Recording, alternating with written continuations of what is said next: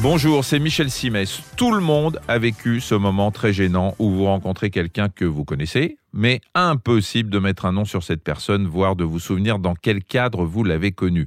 Mais il y a pire, ceux qui sont touchés par la prosopagnosie.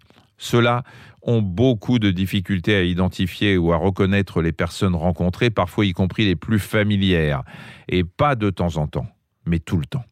Pour savoir à qui elle parle, ces personnes essayent de recourir à des subterfuges, la voix, l'allure générale, le contexte, une odeur, mais ça les met dans des situations parfois très gênantes et surtout mal comprises par les personnes rencontrées.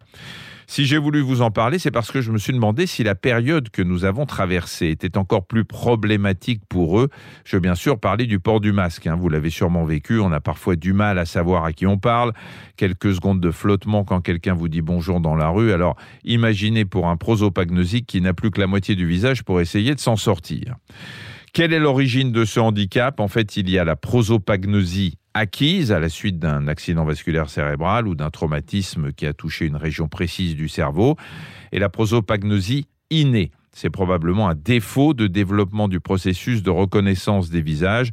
Il y en a même qui parlent d'un facteur génétique. On imagine bien qu'il n'y a pas vraiment de traitement pour ce genre de handicap. Alors, maintenant qu'on a dit ça, je vois d'ici les auditeurs qui se disent Ouh là là, c'est tout moi qui l'a décrit, j'ai un mal fou à mettre un nom sur les personnes que je rencontre et que je connais. Il ne faut pas s'inquiéter car on peut aussi ne pas être très physionomiste sans tomber dans la prosopagnosie. De toute façon, il n'y a pas vraiment de test pour le savoir, à part un qui consiste à montrer des visages de personnalité aux patients. Dans les cas les plus graves, certains prosopagnosiques sont incapables de reconnaître leur propre visage. Merci d'avoir écouté cet épisode de Ça va beaucoup mieux. Si vous avez aimé, n'hésitez pas à en parler autour de vous et à nous mettre des étoiles. Retrouvez tous les épisodes sur l'application RTL, rtl.fr et sur toutes les plateformes partenaires. À très vite.